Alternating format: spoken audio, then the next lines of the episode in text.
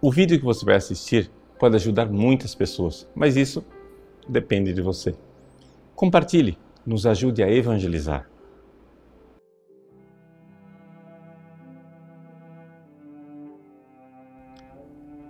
Em nome do Pai, e do Filho, e do Espírito Santo.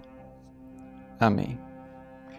Meus queridos irmãos, neste dia de Santa Teresa d'Ávila, eu gostaria de comentar um versículo do Evangelho de hoje, da polêmica de Jesus com os fariseus. Jesus diz assim no versículo 52: Ai de vós, doutores da lei, porque ficastes com a chave da ciência, vós mesmos não entrastes e ainda impedis os que queriam entrar. Que ciência é esta? Que chave é esta?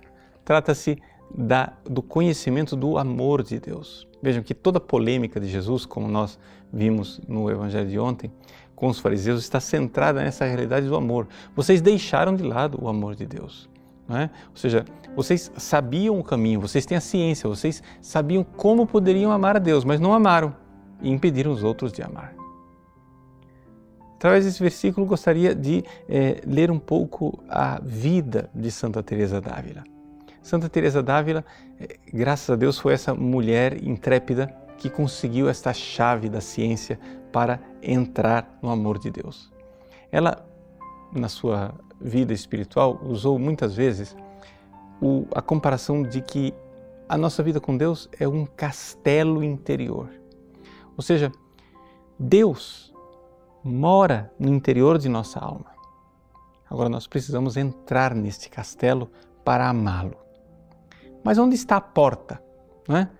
Qual é a porta para que nós possamos usar uma chave? Qual é a chave de entrada deste castelo? A chave de entrada é a verdadeira oração. Uma oração amorosa, uma oração de quem verdadeiramente quer amar a Deus. Mas vejam, não se trata simplesmente de oração com devoções, o terço, a liturgia das horas, a missa, isso aquilo. Não. A chave do castelo é a oração pessoal, íntima com Deus. Porque se nós não tivermos essa oração pessoal e íntima de relacionamento, eh, todas as outras práticas que nós fazemos e que são boas perderão seu sentido. Ou seja, é, tudo vai perdendo o vício, vai perdendo a força e de alguma forma vai se transformando numa espécie de farisaísmo. Aqui está o grande problema né, da vida cristã.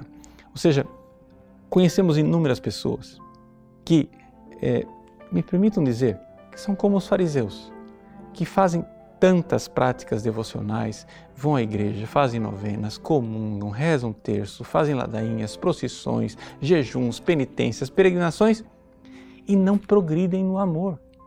Não progridem no amor. A gente vê que elas continuam as mesmas pessoas, tacanhas, é, fofoqueiras, resmungonas, ressentidas de sempre. Mas por que, é que essas pessoas, embora estejam tão é, rodeadas de vida, de oração e de Deus, não progridem? Porque falta-lhes a chave da entrada do castelo interior, que é a oração amorosa, a oração como ato de amor, não como obrigação, como se eu fosse um escravo, mas uma verdadeira entrega, uma vontade de união com Jesus como o esposo. Santa Teresa d'Ávila ensina isso de forma tão maravilhosa às suas filhas espirituais, as carmelitas. Aprendamos com ela. Nós estamos no quinto centenário do nascimento de Santa Teresa d'Ávila. Peçamos a ela essa graça essa graça de que nós, pela vida de oração íntima e amorosa, entremos nesse castelo interior para progredir de morada em morada até chegarmos à câmara nupcial em que encontraremos o nosso amado, o nosso esposo. Vejam, os fariseus no Evangelho, eles têm uma herança que receberam dos antepassados receberam a herança de como prestar culto a Deus. É, Deus lhes deu uma chave. No entanto, o verdadeiro culto é aquele que sai do coração. Já diziam os profetas no Antigo Testamento e Jesus agora, em polêmica com eles, recorda isto mais uma vez. É necessário que o culto a Deus saia do coração e seja verdadeiramente uma oração de amor. Então, vamos lá vamos partir para esta aventura da oração pessoal, uma oração amorosa. É muito fácil a gente esquecer de amar Jesus. Mas se nós quisermos nos determinar a amá-lo, temos a chave. Entraremos e faremos com ele refeição. Deus abençoe sempre. Em nome do Pai, do Filho e do Espírito Santo. Amém. Gostou do nosso conteúdo?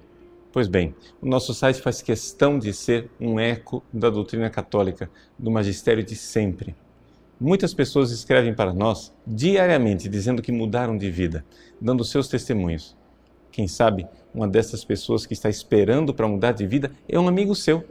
Nos ajude a compartilhar, nos ajude a evangelizar. Se você curtir a nossa página, compartilhar nas redes sociais, pessoas podem salvar as suas almas. Deus usa instrumentos tão simples para transformar os corações. Que Deus abençoe você.